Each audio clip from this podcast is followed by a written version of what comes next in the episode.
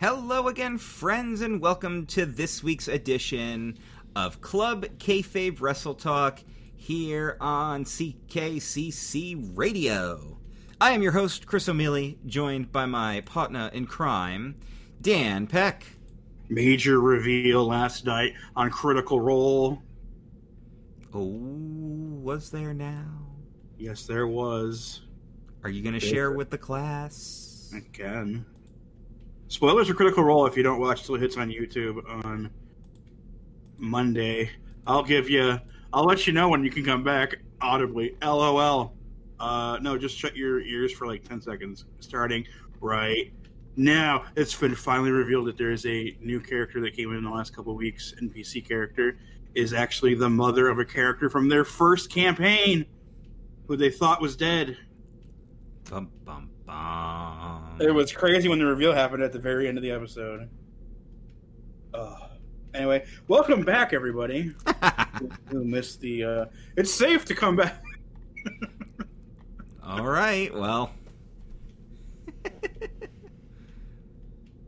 oh my goodness. So yeah.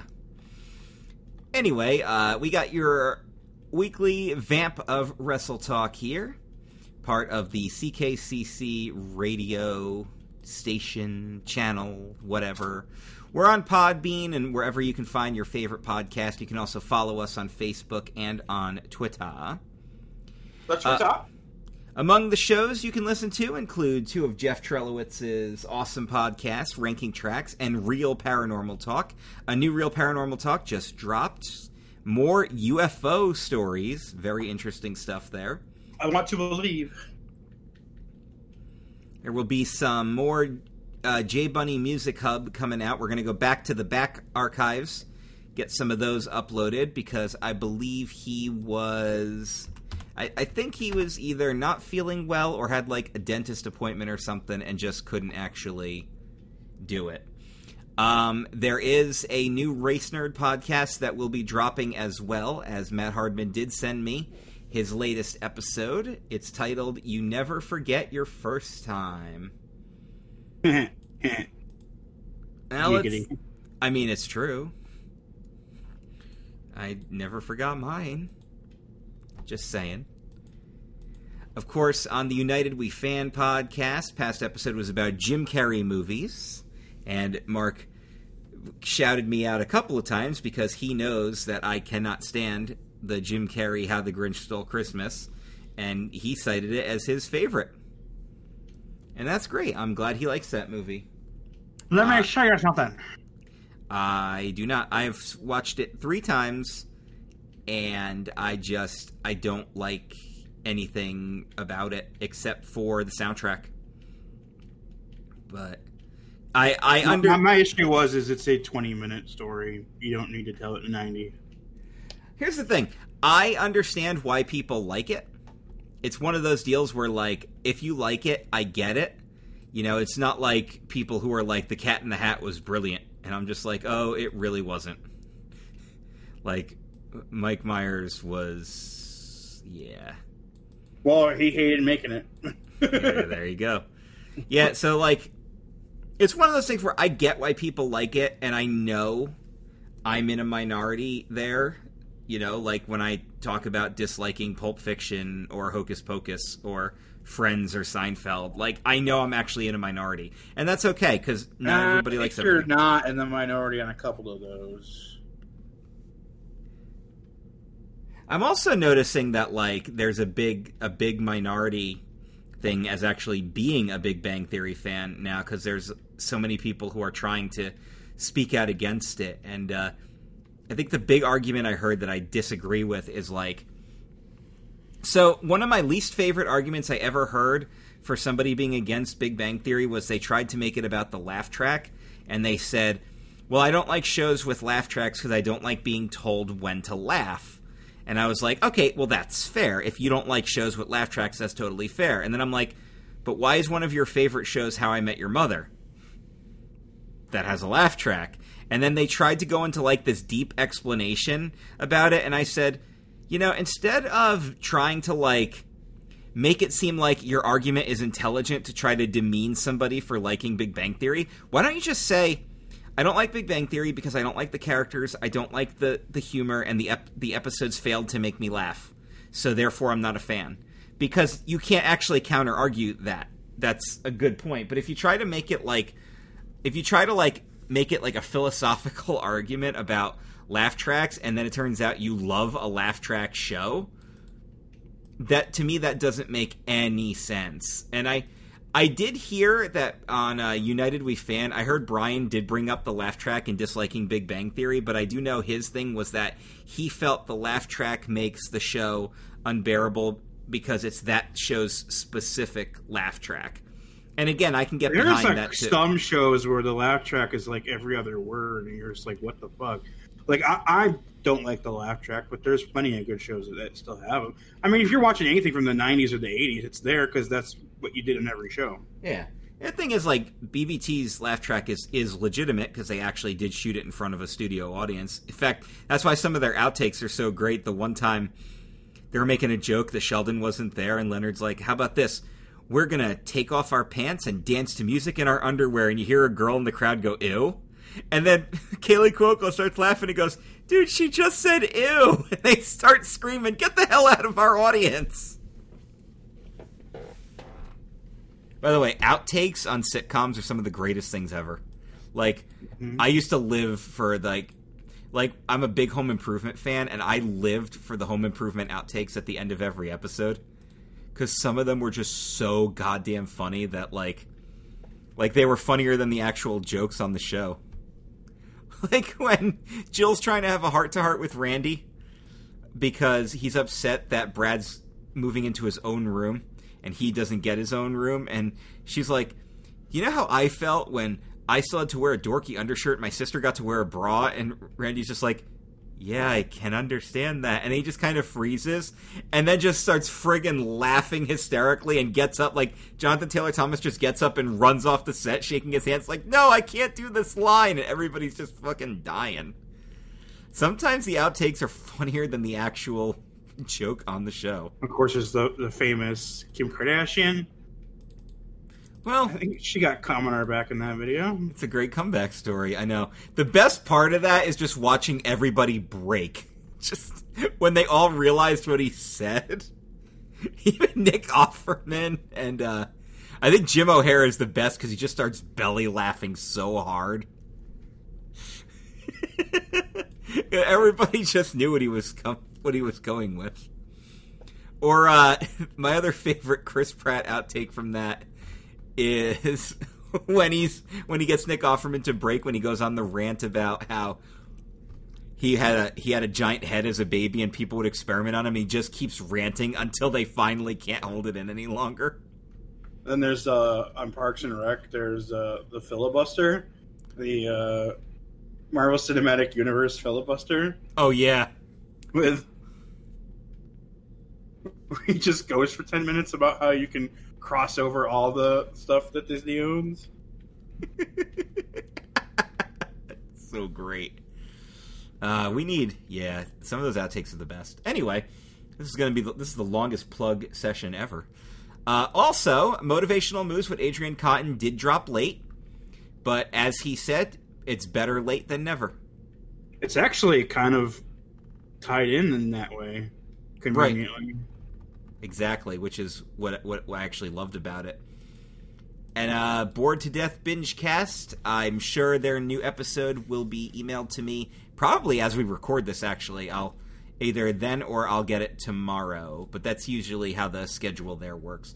So you Also, gotta- I mentioned that that that uh, motivational moves was a little bit late because second book came yes. out this last week. That's right. AWO Big Time Players Episode 2, now on sale at Amazon. And some of the boys already got their copies. I see saw Maurice with his. Uh, Big Jan Batista ordered his. So yeah, it's a it's it's a coming. Maybe maybe we'll uh we'll bring back uh we shall bring back reading readies and do some of those, do some big time players, and then uh, get some of Jeff's books and do reading readies for that. Mm. But but we can't do the whole thing because then nobody's going to buy it. They're just going to listen to us, and that's just not. the oh, we can use the official audiobook version. Actually, I've actually talked to both of them about possibly recording an audiobook version of their stuff for them. And I would be more than okay with that. Pay me them royalties, boys. I'll record anything you want. Where's my closest book? Oh, here we go. All right. Here's my uh, pick up. The sight brought a grumble from Drizzt's belly. He knelt down over one pool, his hand poised to strike. It took him many tries to understand the refraction of sunlight through the water, but the drow was quick enough and smart enough to learn this game. Drizzt's hand plunged down suddenly and came back up, firmly grasping a foot long trout. I was kind of hoping you were going to pick up a book and just go, The Dursleys were normal as could be. Thank you very much. and my nearest book was The Legend of Drist, book number three, Sojourn. There you go. Alrighty. Uh, and uh, I won't have to cover Stupid Sexy Podcast because y'all already know what that is. We'll work on that. Well, what's that one? We review every Simpsons ever. Oh, By the way, we got some we got some positive feedback for the the watch along version, but oh yeah. But the the big thing that people heard was they would still prefer if we did a regular re- review and the watch alongs were bonuses. So, point taken.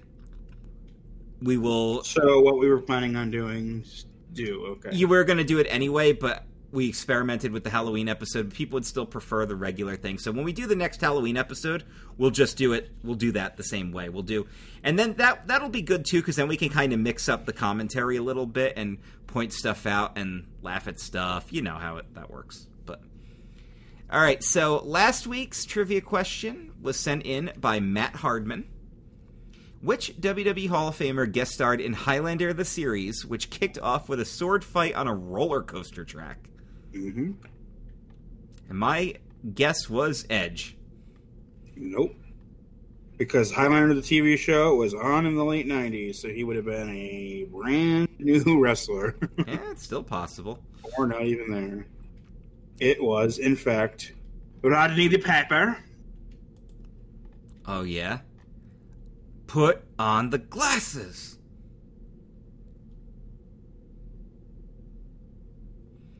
Yes. Yes, Roddy Roddy Roddy Piper. Piper was a immoral and fought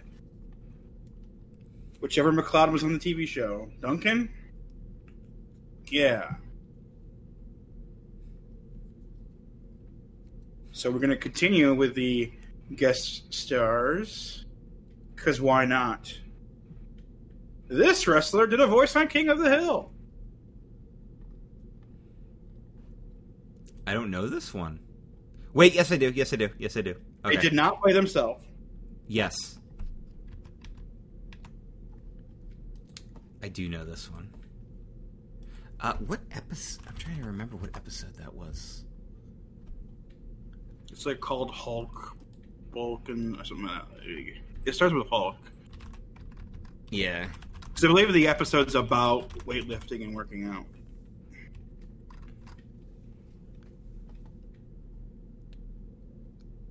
Yeah, King of the Hill.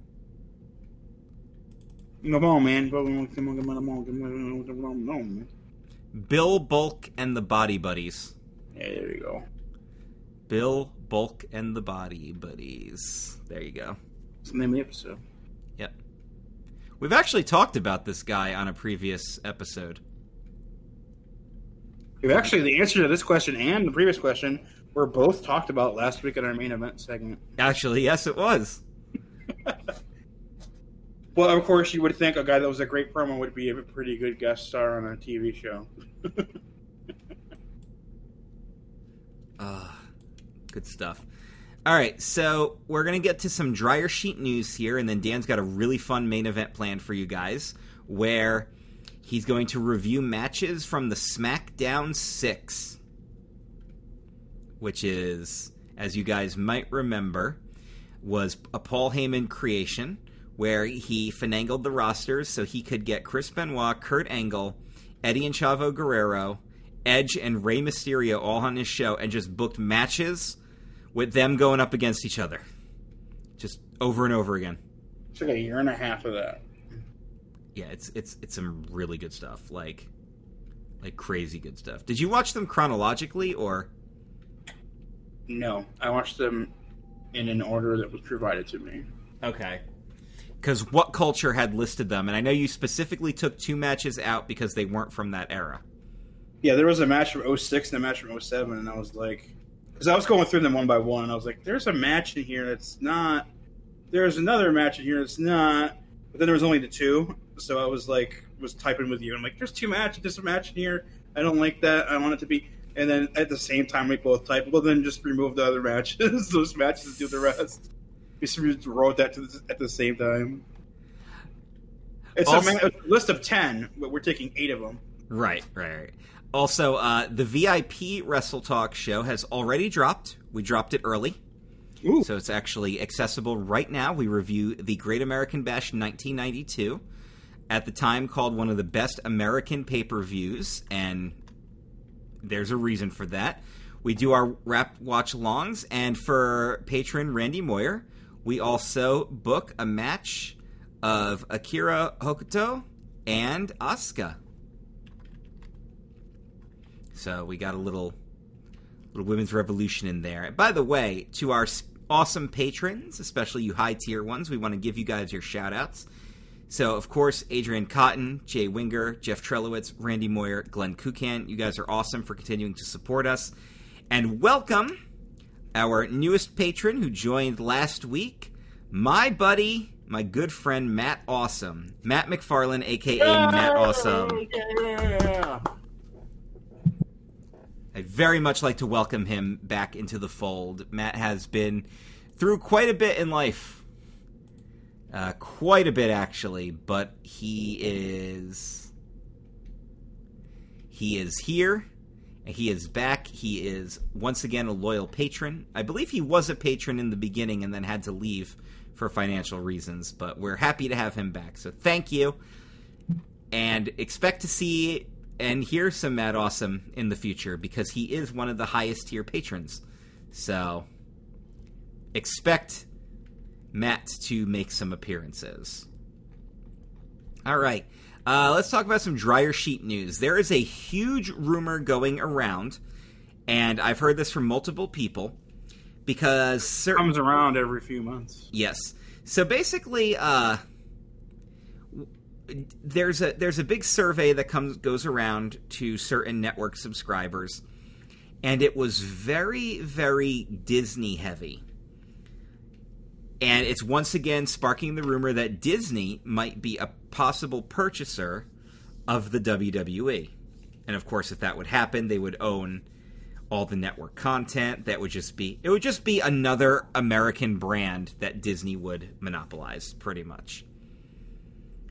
Uh, this rumor is, of course, been going around for a while, but it's worth at least exercising the thought of what would happen if WWE went Disney. And I've thought of funny stuff like costume characters in the parks and also like Anna and Elsa as a tag team which stuff like that could potentially happen. So again, it's not something I'd put a lot of stock into because it is just coming from these surveys, and I think it is just more or less a well, they're on the table. Let's see what people think about this. Let's see how Disney involved they are. But again, I wouldn't put a lot of stock into this. I would, however, be leery about it. And at least keep one ear on it. Because you never know. That would just mean, like, close down your perform, sell your performance center. You're now at the Disney Wide World of Sports. you know. like the NBA and the MLS is right now. They're set down in the world of sports area. I mean, yeah, basically. And the thing is, they're already it's already right there, so why not? Uh, other news coming out this week: Miro, the former Rusev, has contracted the COVID. So basically, Lana must have been like patient zero because her parents got it and then her husband got it. And her mom is so bad, she's in ICU. I know, it's just terrible. So good luck to him. Although, I'm not as worried about him as I would be about her parents, but. Yeah, because he is super athlete. Exactly. uh, there have been rumors that John Cena's contract came to an end. Uh, that has been debunked. Nope, John Cena's still there, guys. He ain't going nowhere. He ain't signed anywhere else anyway. And this past Wednesday was the end of the 90 days for those mega releases. So start seeing those talents accepting bookings elsewhere. And there are some indies that are running again, so. Yes, there are. Keep an eye out. I'm actually starting to see some wrestlers advertise shows for August and September now, so we might be back in some some smaller places and stuff. Uh, actually, the uh, NASCAR had did the All Star race with uh, I think only fifty thousand people. You know, in a in a place that holds like uh, two hundred and fifty thousand. Yeah. so we're get we're we're getting there slowly but surely. We're getting there, and hey, they said if everybody keeps the masks up, we might actually have a hold on it within four to eight weeks. So basically, there is a possibility that if everybody just sucks it up and wears that mask, we could have this thing licked by mid September or at least under control, so we won't have to cancel Halloween.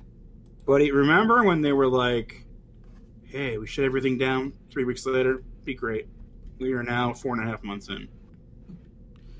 Yeah, but again, I think that was a big problem with the compliance, and I, I'm not going to get into that on this show, but if I haven't gone further than my mailbox since late February, and you don't regret a thing.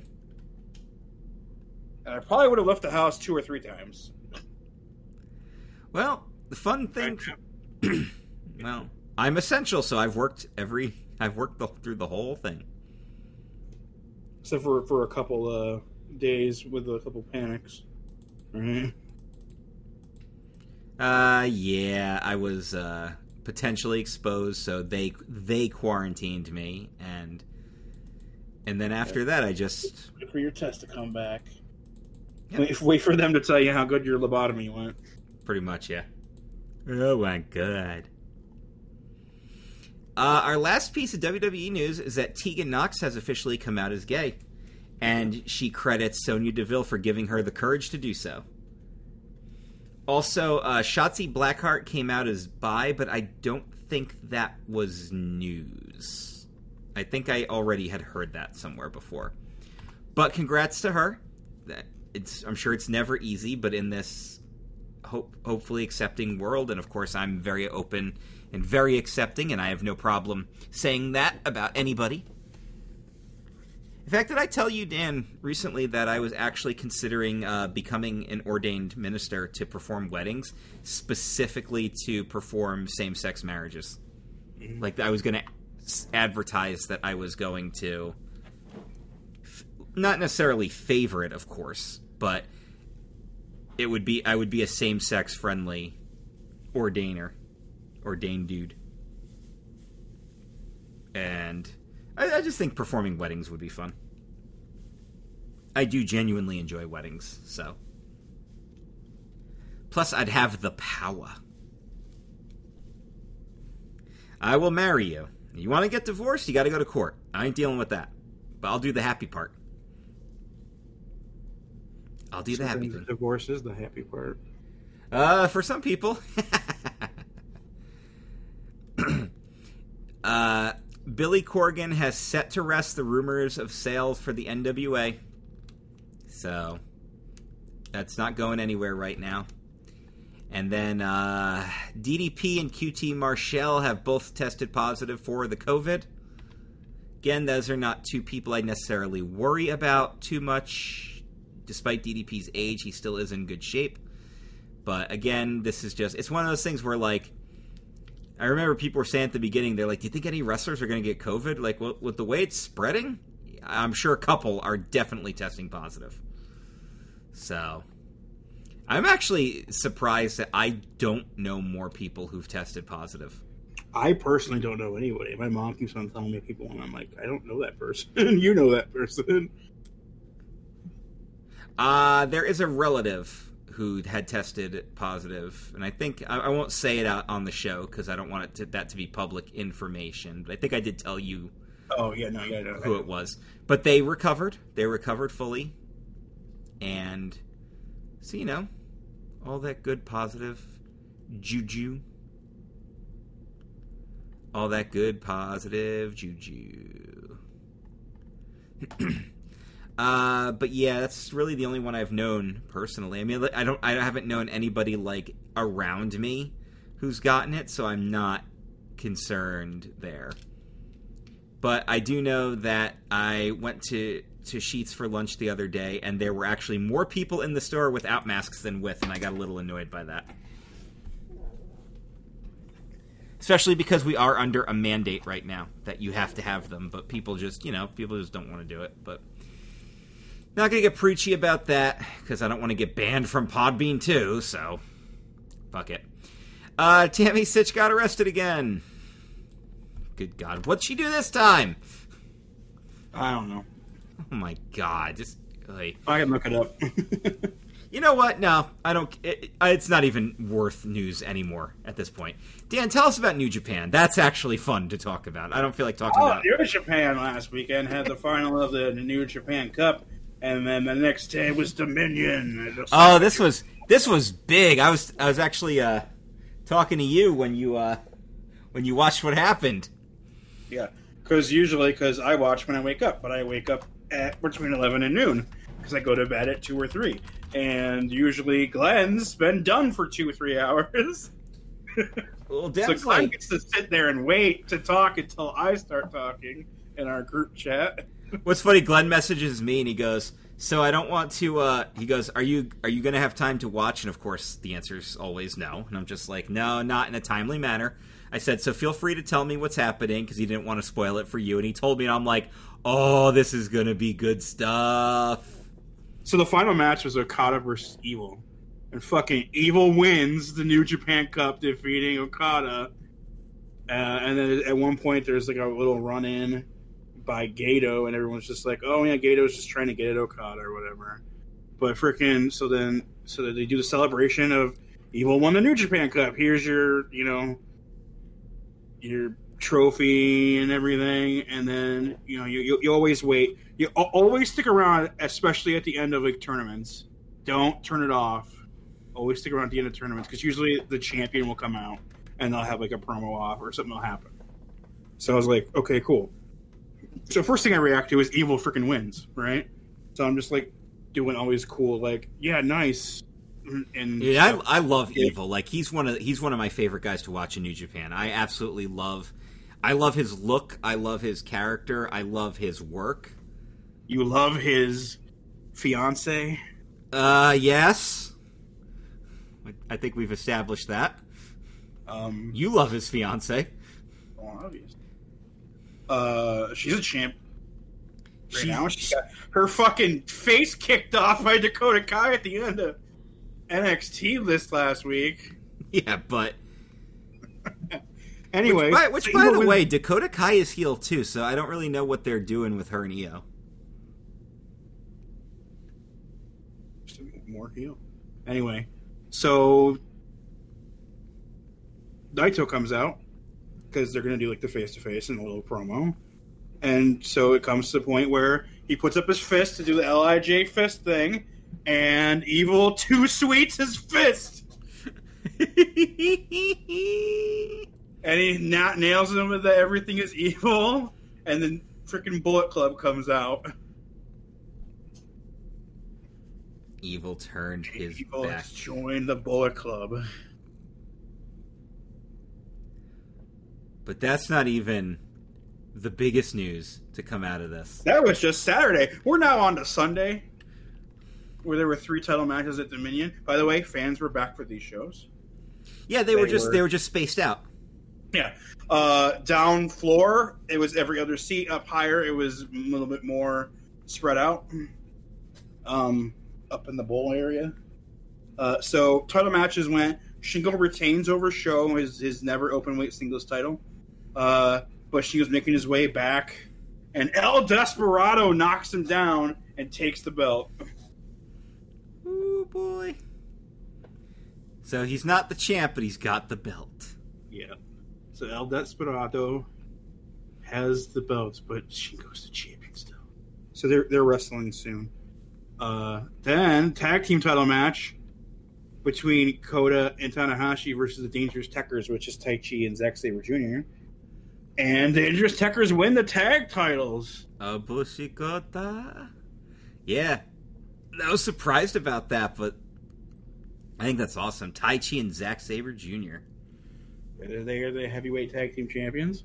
And then in your main event for both titles, Oh, this is where it gets good. Evil makes his entrance, and he's got new everything. He's got new gear. He's got new music. He's got even his hair looks different. I don't even know if he did anything that anything different. I looks different. And I remember Glenn immediately pointed out, he's like, you can tell that this has been planned for a while. Yeah, It's this, not like, like, this was this was this was not something they threw together in the last couple yeah, weeks. they weren't just like they were just like, oh, COVID, let's let's do something here. Yeah, we, we was- don't have half our roster. We don't have our A plan or our B plan. Let's do something. Like no, he had new gear, new entrance, music, new everything, and Evil wins both belts. it breaks Glenn's heart. and there's a run in during the match, and you think it's Bushi, but he's way too jacked to be Bushi. And after he wins the belt, he brings the Bushi come the Bushi comes in. Uh, of course, you can totally see my rabbit ears. Um, and I just put on that, and they takes the mask off, and it's fucking Dick Togo. Dick Togo. Dick Togo. We just talked about him recently on uh, the VIP show, didn't we? Yeah, because he was in that he was in the ECW Yeah, two man match. Dick Togo. Um, so he's gonna make his quote unquote manager and stuff. No, and it's funny because I saw somebody posted like took a picture of part of a, a match that's coming up, and it's like in a six man tag. It's gonna be uh, Taiji Ishimori, Evil, and Dick Togo, and he's like, imagine telling somebody now a month ago, telling somebody that this is gonna be a team. oh, it's crazy. So evil is now more evil.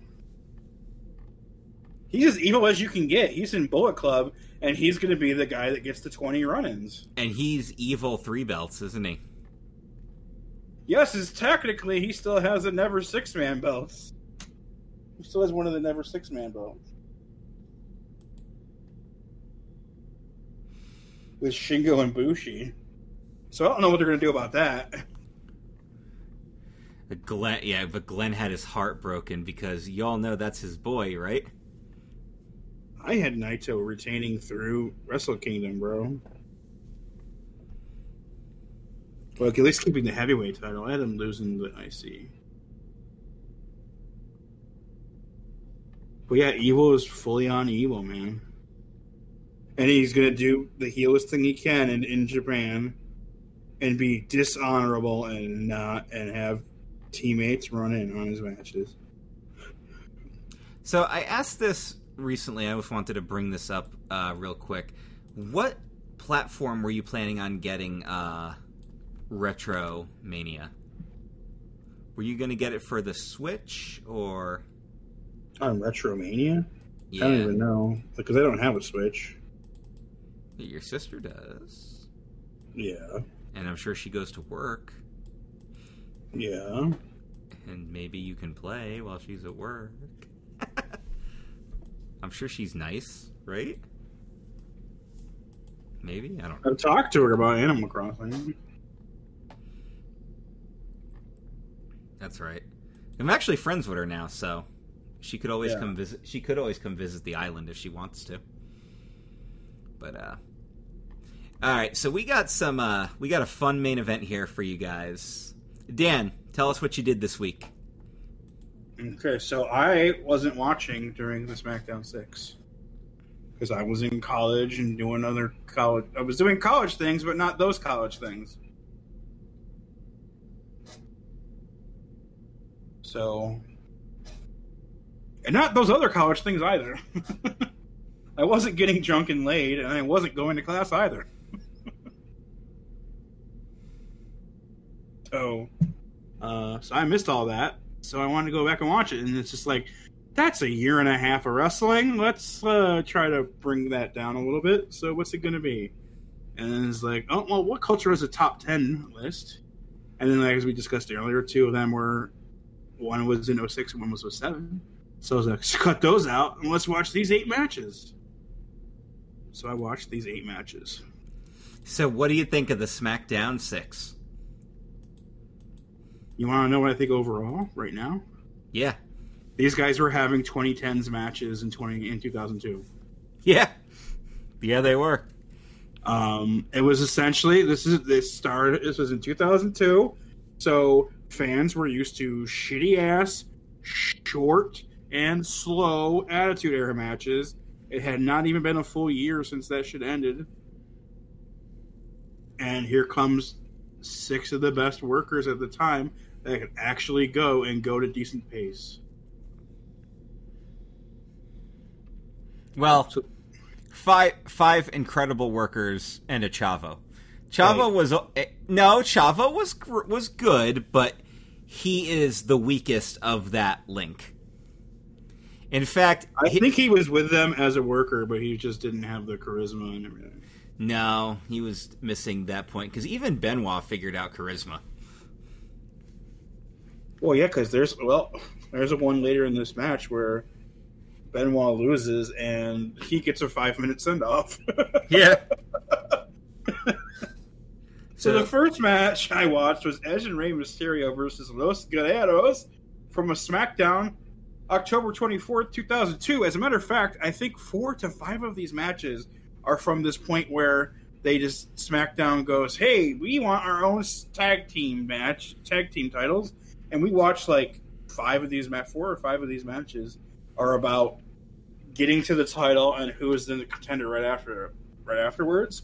And this is one of those matches because the first tag, well, that match actually comes up later. So I think this is for a shot later against the champions.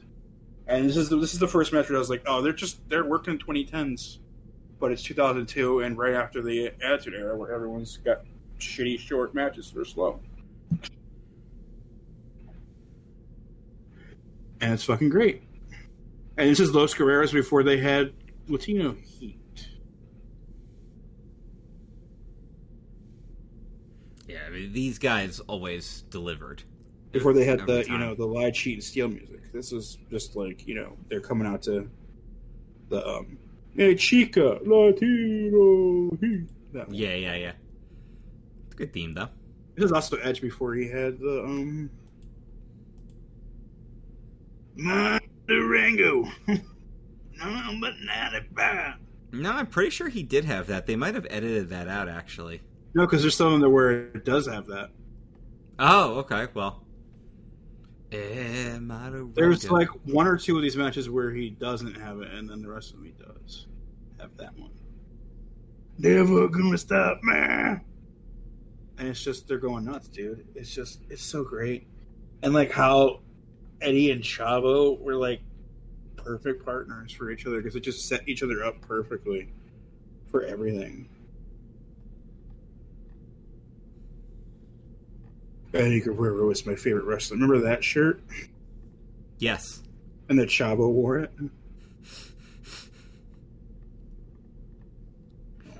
I remember. It's just a fantastic tag match. Oh man. Then the next match I did was Benoit Angle versus Los Guerreros. Benoit Angle. Well, did they have the? Was this the lead up to the tag titles, or was this after tag titles? I don't remember. I don't, I don't remember how the Rebellion tour worked, like what its official time frame was. So this was Rebellion 2002. This was the UK only pay per view, and they had Benoit and Angle versus Los Guerreros, and Benoit and Angle were the uh, so they they Guerreros were the Guerreros, and they teamed up Edge and Rey, and they and they teamed up the technical guys. But Benoit and Angle were the ones that got along the least because they are at this point had been in feud with each other for like a year and a half. Because they had like two WrestleMania matches like already by that point, I think. yeah, They didn't get along, but they won the tag titles. and this is Los Guerreros. This is Eddie and Chavo speeding up the two tech guys, right? And the tech guys catching them and throwing them around and putting on holes. By the way, uh, I, I encourage everybody go back and watch some of those UK exclusive pay per views that are on the network. There are some gems in there that they got. Yeah, they don't matter, but then that means the matches are better. Just like if at a fucking house show, you can see some great stuff at a house show. Don't expect anything groundbreaking and important as far as title matches or major moments, but you'll see some pretty damn good matches. If you want to just watch good wrestling matches, that's that's the way to do it. You know they did UK only pay per views because at the time they were getting other our pay per views for fucking free on their regular TV. Of course, they were on at three in the morning or whatever the fuck, but But they were free, yeah. they were free on their TV.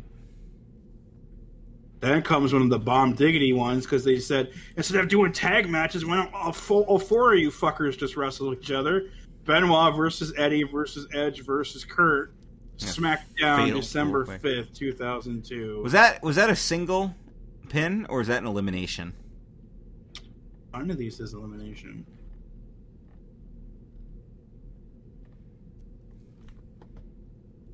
Yeah, even I- No, I think a tag match is a, one of the later tag matches was elimination. I think this was a single pin. Uh, no, I watched a lot of wrestling Monday. I watched everything for this show and the patron show all on Monday. yeah, and if you what listen to the patron show, you know what a crazy good show that was. So And I'm watching these guys work freaking eight years ahead, eight to ten, eight to twelve years ahead of their time. so this is just straight up the four of them on an episode of SmackDown. I think this is for, this is I think is winner gets a shot at Big Show, who recently had uh, Paul Heyman fuck over Brock Lesnar for. him.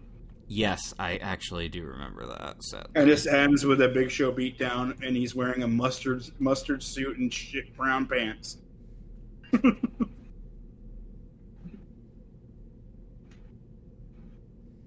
this is just oh so good. I recommend all these matches.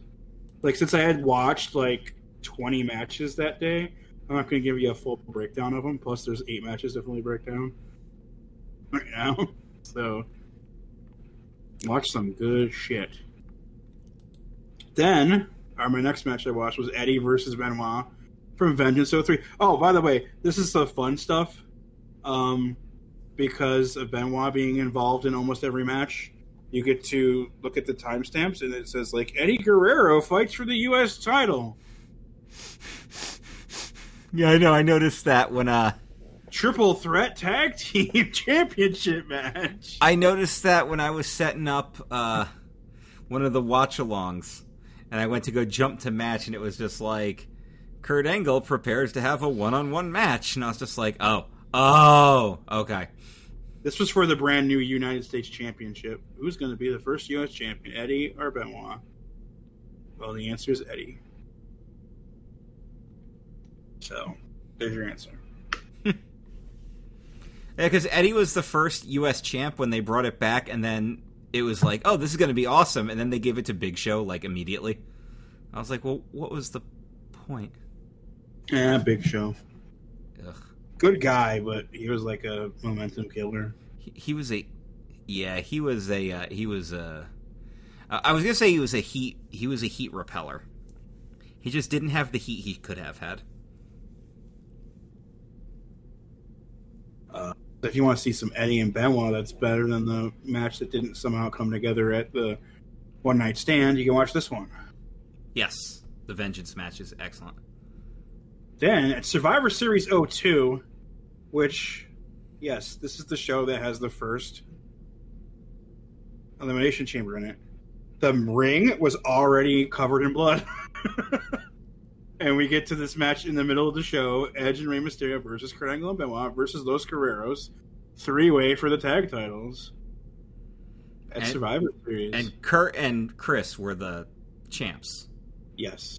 because that was that was part of the thing was like they they didn't get along at the time but of course they were the they ended up winning the tag belts And so there's already blood in the ring, and it's at MSG, so it's the weird thing where you're looking right down the entryway. oh yeah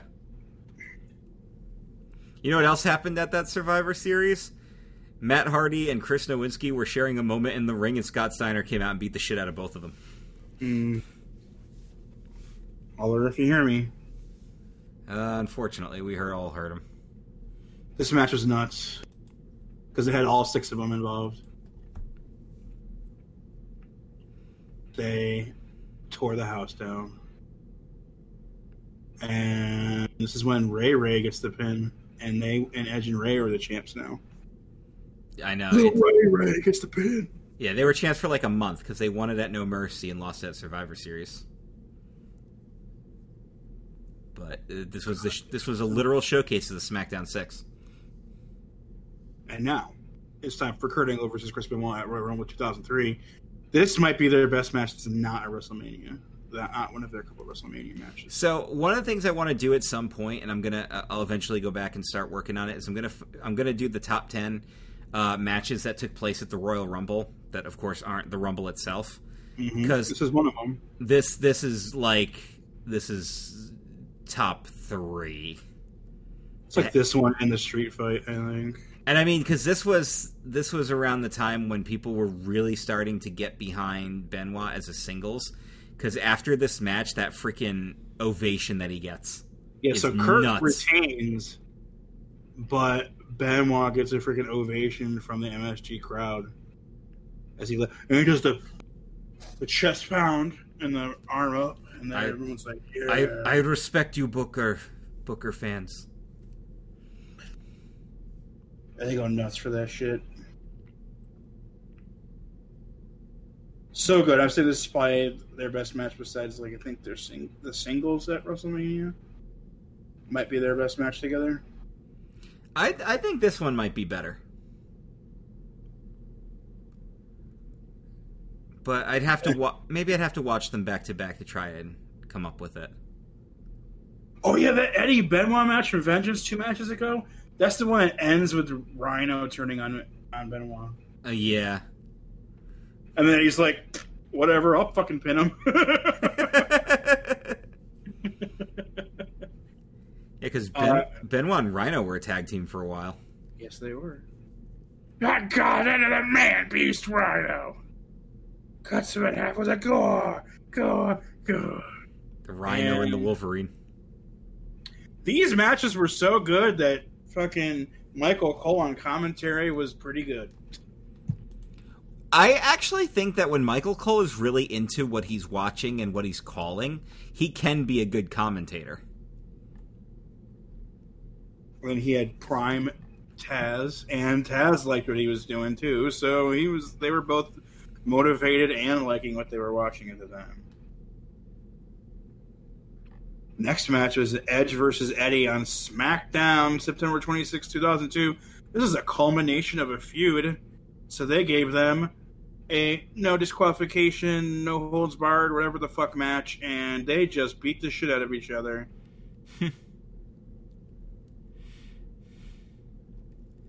Oh, there you go. It might be their best match. I remember this one specifically. It's so good. I remember watching it live and just being like, you know, you know that feeling when you know you're seeing something special in a wrestling match. Like that's one of those ones where I actually had that. So And the last match I watched was Edge and Rey Mysterio versus Kurt Angle and Chris Benoit. No Mercy, 2002. I think this was the one that was actually like the first tag title match. this was the culmination of the of the series, yeah, to actually crown the champs. And they wrestle, and it's good. So yeah, SmackDown Six is as good, maybe better than people remember it.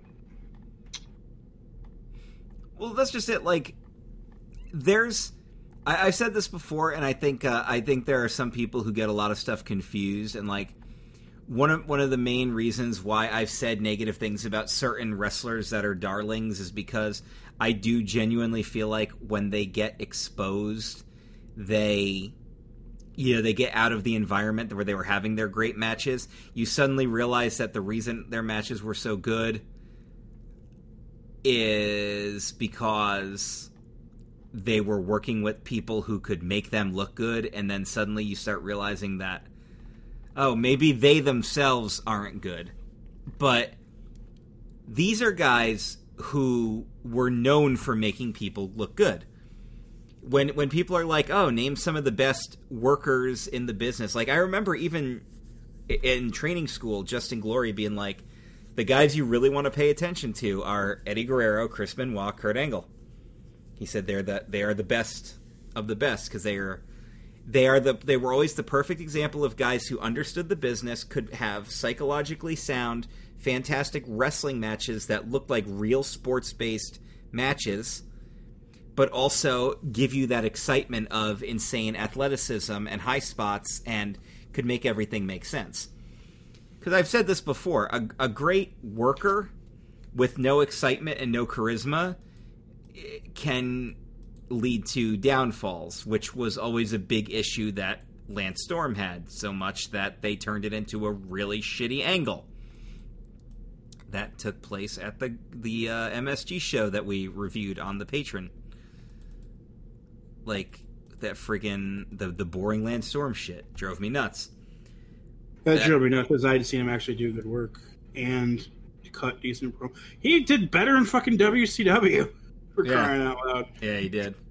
Couple of people. And, it, and this is like the fact that like guys like Austin were like, like Austin, your your thing is to shit on him, but not shit on him in a way that he can come back from. Shit on him in a way that his fucking career is over and and he's just like, I'll yeah, sure. What? You're boring.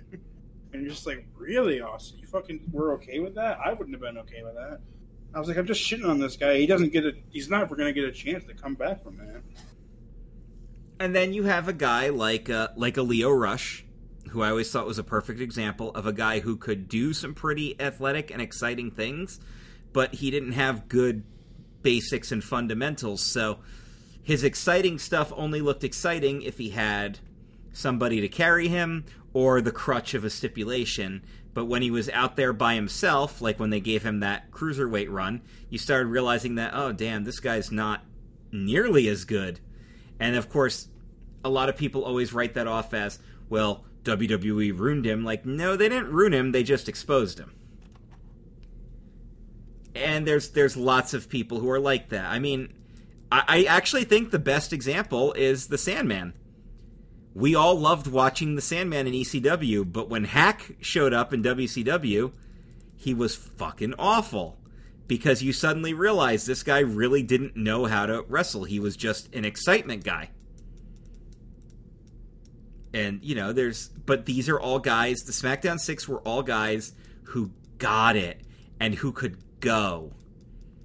You know, they all had they all had excellent cardio, so they could have long, exciting matches. They could. I mean, when we think about Brock Lesnar having exciting matches, whenever it was just like, oh, that was a good Brock Lesnar match, it was always who he was with. Because he wrestled Kurt Angle, or he wrestled John Cena in that in a shocking way, or he was involved in a John Cena Seth Rollins triple threat. Those were exciting Brock Lesnar matches. Or he got destroyed by Goldberg, which I remember you and I both watched that live when it happened and laughed hysterically. Like I think I, I think we messaged each each other LOL in capital letters when it happened. But when people think about it's hard to come up with a bad Kurt Angle match unless the opponent sucked. A bad Benoit match, a bad Eddie match, even a bad Edge match, a bad Rey Mysterio match. Like they they are they're rare. It depends on who the opponent is. So I think I think there's a lot to be said about the SmackDown Six and how exciting they were, and they were very much ahead of their time, as Dan pointed out. So, yeah, I'm I'm glad you got to see some of that. Meanwhile, Raw was all Raw, about Vince and fucking Ric Flair. no, late 2002 was the start of the Triple H Terror Run with the Oh. title, because he he started getting his run as champ. He let Shawn have it. Then he won it back from Shawn, and then he went on his Terror Burial run. He had those He shit matches. Everyone from WCW. While he wore pink tights and white boots. Good lord. Purple, I mean purple trunks and white boots. The purple trunks was so insulting. And yeah, his that was the big the big problem with Raw was Triple H. I don't Raw could have been an exciting show, but the Triple H stuff was just terrible. And like for a 3-hour broadcast having Triple H waste 20 minutes may not be a bad thing, but on a 2-hour broadcast when Triple H wastes almost 25% of the show by just ranting, you're just like uh, I can't do this. I remember one time they even cut to commercial during his promo because he ran so long. Nobody saw a problem with that. Hey.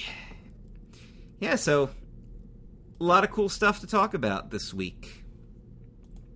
And again, I gave some uh, shout outs here to. Uh, uh, one thing I was thinking about doing for future Chris Ranks the Universe episodes that I think would be fun, and uh, Dan, you might even get behind a couple of these.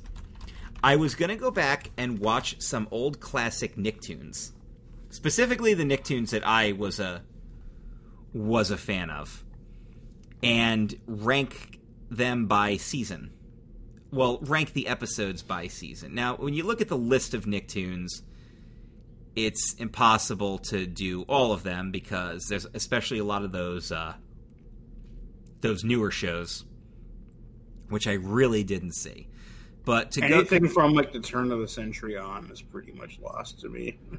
Yeah, there you go. That that's yeah, it's true. Um, but I specifically will do Doug, uh, the Nickelodeon run of Doug, Rugrats, at least the first three seasons because I think Until there's a movie, until the first movie, probably. Well, I do remember it's the the initial run because they did uh they did three seasons and that was syndicated for a while, and then they finally came back with new episodes for season four. Yeah, it was like uh yeah, I think there was a that was where the gap was. So that was a big that was a big thing was I I was kind of falling out of Rugrats at that point and the new episodes didn't really register the same way. So I probably might only do like 3 of those. Uh Ren and Stimpy for sure, definitely the Nickelodeon run. I will not touch the adult cartoon because the adult cartoon legitimately insulted me at the fact that it was just like they they they they made it through three episodes and just like yep that's uh this is as terrible as it can. The only good thing it did was they the banned nickelodeon episode made the cut. Literally the only good part there.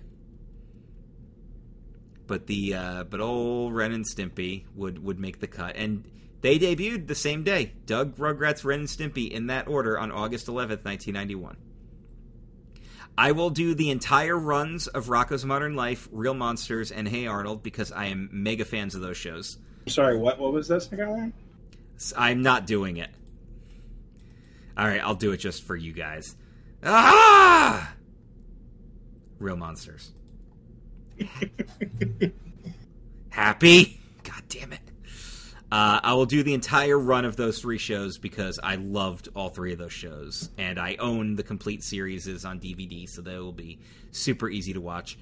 Uh, Kablam, I would love to do Kablam, but it's really a variety show, so it's a little bit harder to rank those unless you just do the shorts. And even then, when it comes to the shorts, the ones that always hit were uh, Action League Now was really the best part. Melt Man with the power to melt. I love the Prometheus and Bobs; those made me laugh hard. Uh, the offbeats could be amusing. Life with Loopy could be amusing, and Snow could snooze and fondue, but they weren't the best. And then when they would start doing some of the other stuff, like I didn't get into Angela Anaconda, and I know she got like her own thing out of that. And I remember there was a bunch of other stupid stuff that didn't really work. And I was just like, eh, I'm not really, uh, not really feeling this one. So it kind of fell off when when that stuff wasn't good. Um, I'll, I think I might tackle Angry Beavers, even though I did like the show, but I didn't like it as much as the other shows on, that I already mentioned. But it would still be in my top ten if I was ranking it. Uh, I will not do Cat Dog. I never got into Cat Dog. Wild Thornberrys, I was a filthy casual, so I can't really. I might tackle it just for fun. Um, I'm not doing SpongeBob. I'm not a SpongeBob fan. Again, I get why people like him. Not for me. I didn't fully get into Rocket Power, so I probably wouldn't do that one.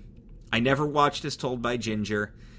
But I will, two I will absolutely tackle will be The Fairly Odd Parents and Invader Zim. Now, Fairly Odd Parents ran way longer than it needed to. So I will probably review them until they jump the shark. So I'll probably do the, uh, prob maybe like maybe like season one through uh, seven when they jump the shark. Whenever they introduce poof, is when it got bad. And I discovered I did not watch Invader Zim when it happened. I discovered it later in life, but I decided I really liked it. And after watching the whole series, I still haven't watched Enter the Florpus, but after watching the series, I was like, yeah, this is this was good stuff. This was good stuff, and I will do that one. After that, though, I've pretty much fell out. But I have been told repeatedly to give Danny Phantom and Avatar The Last Airbender a try.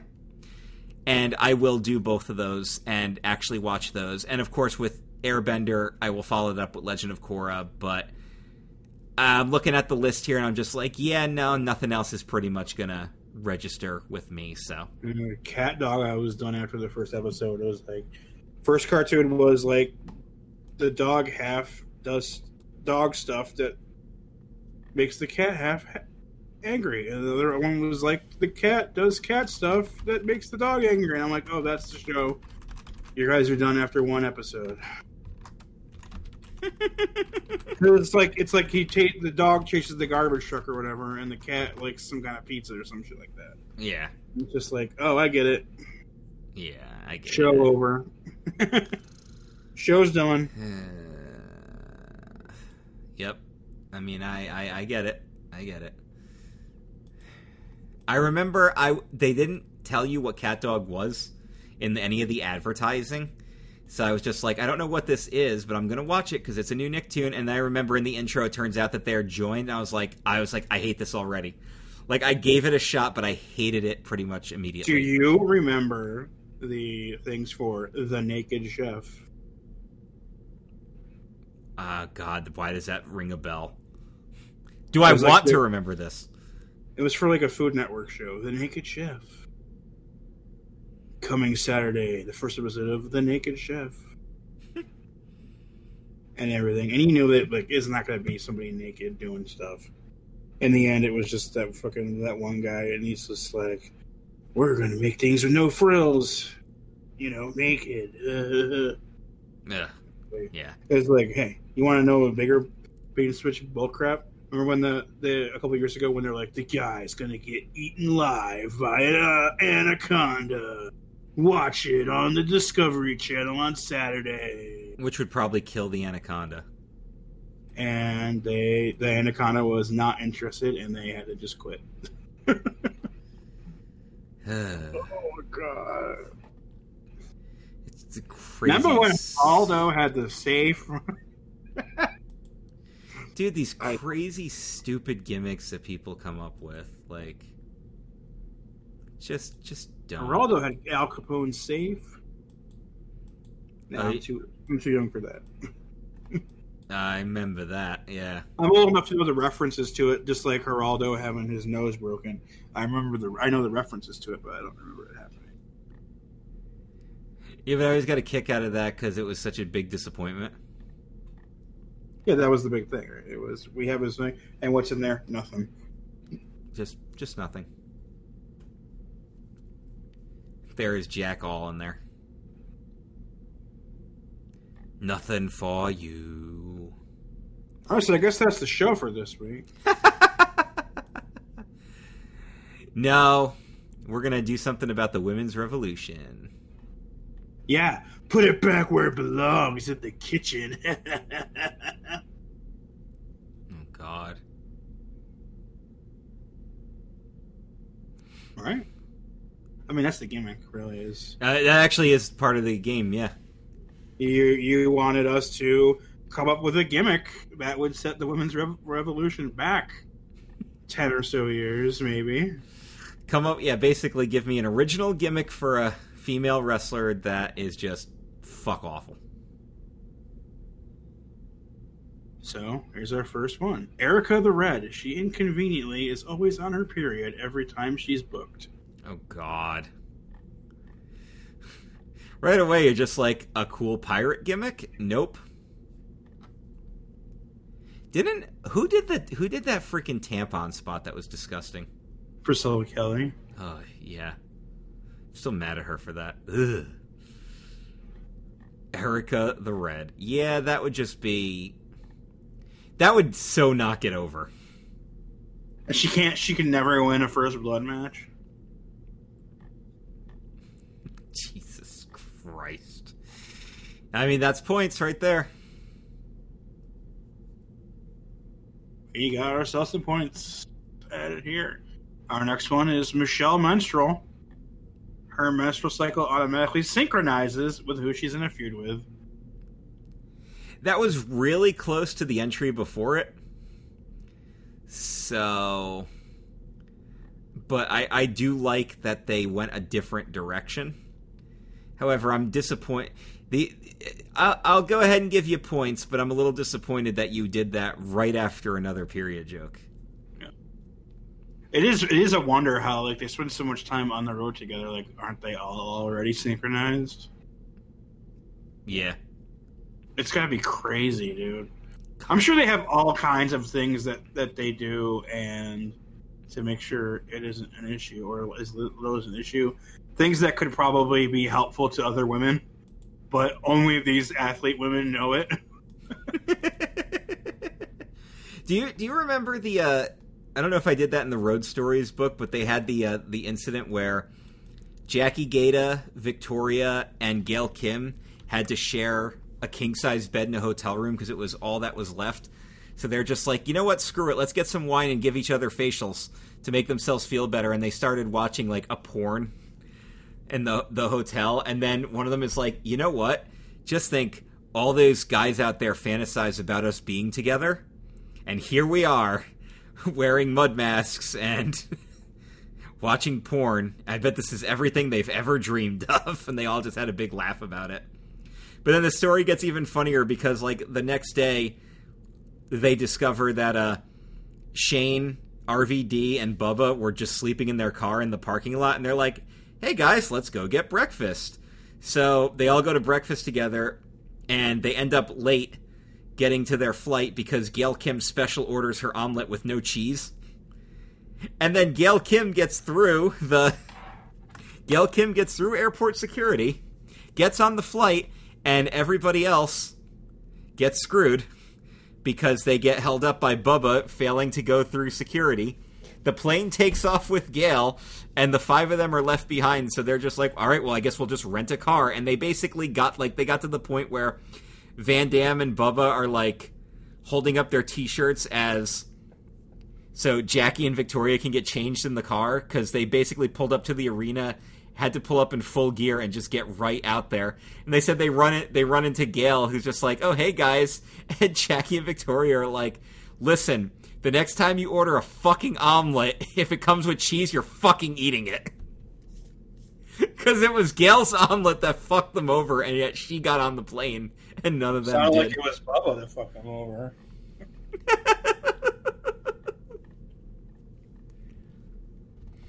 oh God. All right. Our next one is Steffi Stepford. Name says it all. Yeah, says it all. Points. Steffi Stepford. I had to read this next one like five times before I realized exactly what it was, so I'm going to do this for the benefit. Oh my God. You're gonna read it five times? No. Angie Mima. She's serving up more than flapjacks.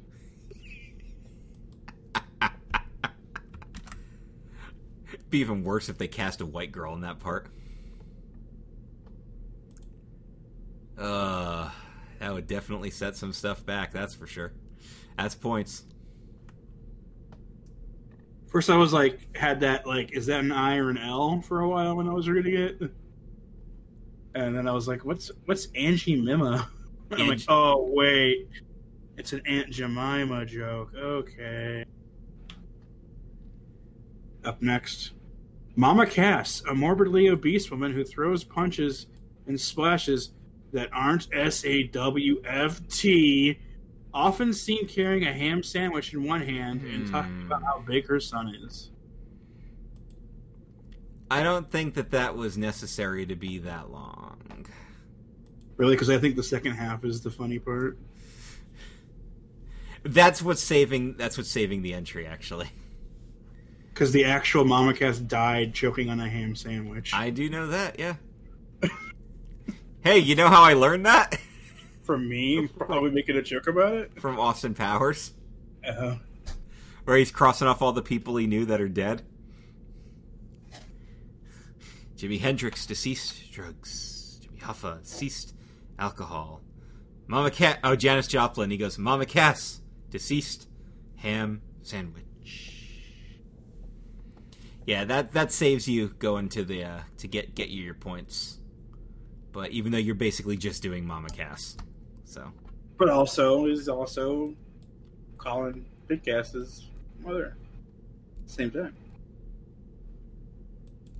Our next one is the Karen Squad. Their entitlement will crush all competition, or they will just bitch at it. the Karen squad. Good lord. Wonder how my aunt Karen feels about that. That her name is just synonymous with. By the way, I just want to point out that there are like there are definitely Karens in my area that do like the entitled stuff in some of the places, like the the rare places that I actually do venture to in public now. And it's just so terrible. Like it's so bad. That's funny though, the Karen squad. Oh my god. we want to speak to the promoter. Karen, Karen, Karen, Karen. Oh no, they have to all have and the we name. are the Karen Squad. Oh, they, they have to all have the names too. Karen's the leader, but there has to be the Carol, the Sharon, the Susan, like all the all the names got to be represented. I like the Karen squad. I'm gonna I'm gonna make that the earmark. We're gonna do an earmark there. All right, you're marking that shit. Our next one, Camille Toe. Don't let her suck you in. Oh God. Now it depends on who's playing this, because if it's like Liv Morgan, I'm all about it. If it's Nicole Bass, then no points. Our next one is Skanky Frankie, head ring rat and master of the sloppy shop. A ring rat gimmick would be friggin' brilliant. That's points. I know a couple rats. We are now at the Chase Owens countdown. You didn't do it right. You got to say it right. You made me go go retcon real monsters, so you need to do it. I need I need to do the gimmick. Yes. Damn it. It is now time for the Chase Owens it. Thank you. By the way, I need everybody to rank how I did Ah Real Monsters as the, the ah part. because I thought it was terrible. So Our next one is Dyke the Cum Dumpster Drosy. Oh my god. Wow. That's an earmark. Fuck. Earmark for Dyke Cum, cum Dumpster Drosy. There's a uh, there's a horrible contradiction in there too, which makes it really funny. Oh god damn it. Our next one is Mother Superior, the nun from hell. So like I'm going to give this points, but I actually think an evil nun character would be cool. I don't know if that would actually set anybody back. I actually might be down with that. That would be something you could get away with in like an underground promotion. An evil nun, a heel nun. Adrian, are you listening to the show? I know you are. Just going to throw that out there. AWO is pretty underground. But they have big time players. They do. They're big time underground. Our next one is Bonnie B. Nails. She cries and pouts when she breaks her nails.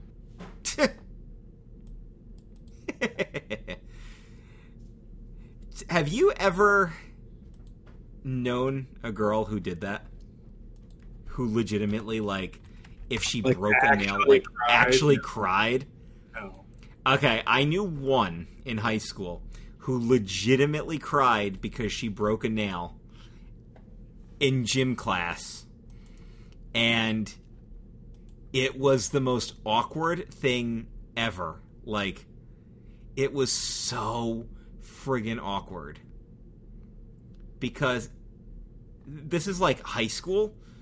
So seeing anybody like actually cry in high school was weird, girl or not, and just like uh, uh, like just sitting there just like groaning like oh come on like what is happening right here and like it was one of those girls that you oh, everybody knew was snooty and had like the attitude and everything. So it made i think it actually made it worse. Because people were like you've got to be fucking kidding me. But like nobody would dare make fun of her to her face type of thing because it would just be a disaster. But you know what? We all talked about it. We all talked about it. That's I knew a girl that refused to do weight room for gym class because she didn't want her tits to get any smaller. That's awesome. That could have been a good gimmick. All right, so that is points. I'm not doing a bench press. So This freaking works out my chest. I like my boobs smaller. Yeah, okay. Whatever you say, honey. I mean, she didn't have much of a personality, but she had some personalities, if you know what I mean. I knew a couple of those too. It's not the penultimate entry. Cam Star Amber won't get into the ring until you subscribe to her OnlyFans. Oh god, that's topical. Camstar Amber. Uh, yeah, that's points. And now, the final entry is Jailbait Jenny. She says she's 18. Oh, so basically, every indie girl who from a state with a strict age limit. Jet, that probably would have happened in the uh oh god, what's it called? The uh uh uh like the 70s and everything when people lied about their ages. Hmm. Yeah. Ugh. Yeah, that's entrapment. That's points. All right. You had two earmarks. Uh, you know what one. You know what one. Dyke the cum dumpster one. That's disgusting and terrible and is that that is going to set women's wrestling back decades. well, that's a win to Dan who apologized upon making his entry. yeah, you you should apologize for that. which gives a bonus 25 to Matt McFarland. Hey, there he is. Do a quick copy pasta for you Thank you.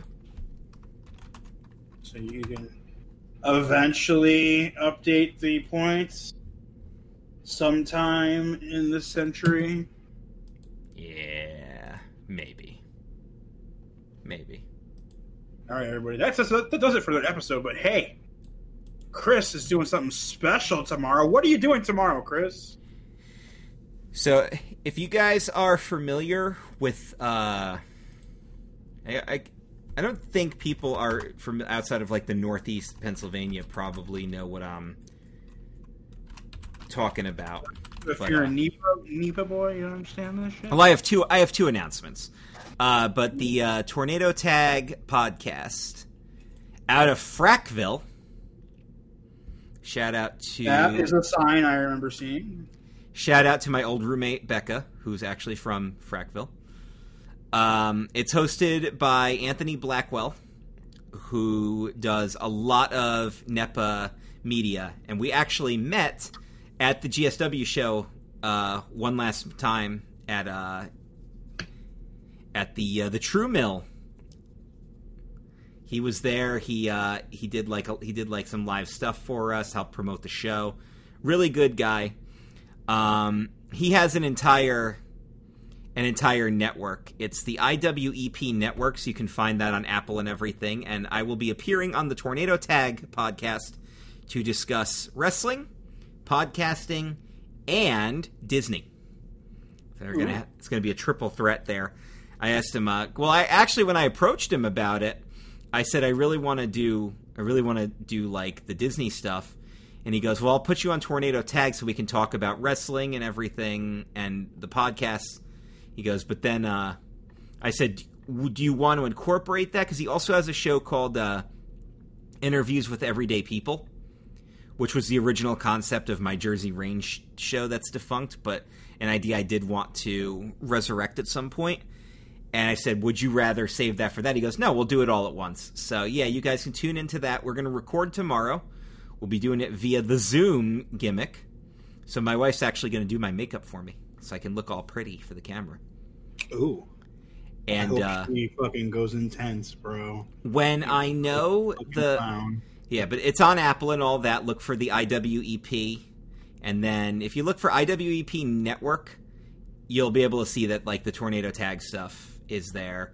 But there's a lot of really cool interviews with uh, with people like Kit Raff appeared on episode 12 and you, he's done a bunch of stuff for GFW and is actually getting pretty big now on the indies. So, you know, that's one of those cool things to check out. Um, and you can actually follow the Tornado Tag podcast itself on Facebook. They actually provide some pretty cool status updates with news and everything. Like like there it's like following a page like the 434. They provide some pretty cool news and do throw opinions in and then they always like they talk about how uh, nine years ago today, as we record this, Dan, actually nine years ago today was the uh, the John Cena CM Punk five star match at Money in the Bank 2011. Ooh. That's on my list of uh, of great pay per views to review. By the way, for the VIP show is Money in the Bank 2011. Um, but you know, like they'll put they posted the news about Tegan Nox. They do help promote like the Chris Jericho, Kevin Smith, Shimon Down, Throwdown, and uh, like I said, Anthony Blackwell's really cool guy. But uh, it'll it'll be a pleasure to appear on his show, and I told him I would reciprocate and have him on a future episode of Club Kayfabe Wrestle Talk to to be kind of interviewed. He could be like the main event of the show, and then we'll do some news and stuff and get his opinions on everything. And I think it's always fair to do the reciprocation. In fact, I remember I had even I remember I think I had offered the Sidecast crew when I appeared on Sidecast uh, an opportunity to come on one of our shows, and they did not. Uh, they never actually followed through with that and uh, I know I know they are back out there doing stuff, but uh, they didn't follow through with that, and that's that's fine. Like, because I think the only the only big wrestling people were Keith and Capcom anyway, and like Mel kind of knows wrestling, but also kind of doesn't. So, So it's it's cool, but if they ever did turn around and be like, "Hey, be cool to sh- appear on one of your shows," I'd I'd let them. I think it's uh, I think that's fair. And then, of course, right here on our very own CKCC Radio, the United We Fan podcast, we'll be doing an episode on the Disney parks. This is topical to what I'll be talking about, and I will be appearing on that episode. So I will join Mark and Brian to Oh, discuss. wait, you worked at Disney? Shocking. It's probably like the second or third thing I knew about Chris. It was like It was like Pat and Robbie, and oh, it's our friend Chris. He's a heel ring announcer because he wears sunglasses. He worked at he works at Disney. well, there were three things. What was the third thing? It was yeah, it was like this is Chris. Oh, that was the first thing. Yeah, that's my name. I guess. I guess that's a fair thing to uh, to know first. He's a heel ring announcer because he wears sunglasses. He works at Disney. Because this was like twelve years ago when I learned learned about you. And in fact, literally 12 years ago is when I first started working at Disney. So, Yeah.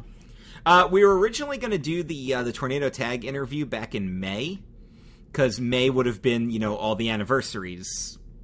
Uh, 14th for my debut, 15th for Wrestle Talk, and uh, 19th s- for the move, and 21st for starting work at Disney. So that was like May is like the, the, the big anniversary month there, but uh, May nineteenth. Exactly. But COVID happened and that delayed a lot of stuff and there were a lot of disarray. So it's cool to be able to just get on and to have fun with this. And I hope you guys will tune into the show. Of course, I'll post it in the group. So. so have uh enjoy the uh enjoy what's to come and, and check out the United We fan with me. We'll see we'll see how much of a ratings booster I am for the United We fan podcast. Perhaps I will, and perhaps perhaps I will be a ratings vacuum and just and maybe I'll be the destruction of the show. Shit. show killer. Uh, I will. I, yeah, I will definitely tell tell uh, Mr. Blackwell the story of how I became the heel ring announcer in sunglasses, and how just absolutely ridiculous it was. And in about an hour or two hours from now, Tom Lawlor makes his New Japan debut by murdering Rocky Romero. There you go.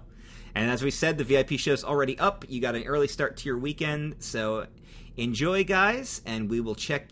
We will be back next week for more Club Kayfabe Wrestle Talk here on CKCC Radio and wherever you find your favorite podcasts.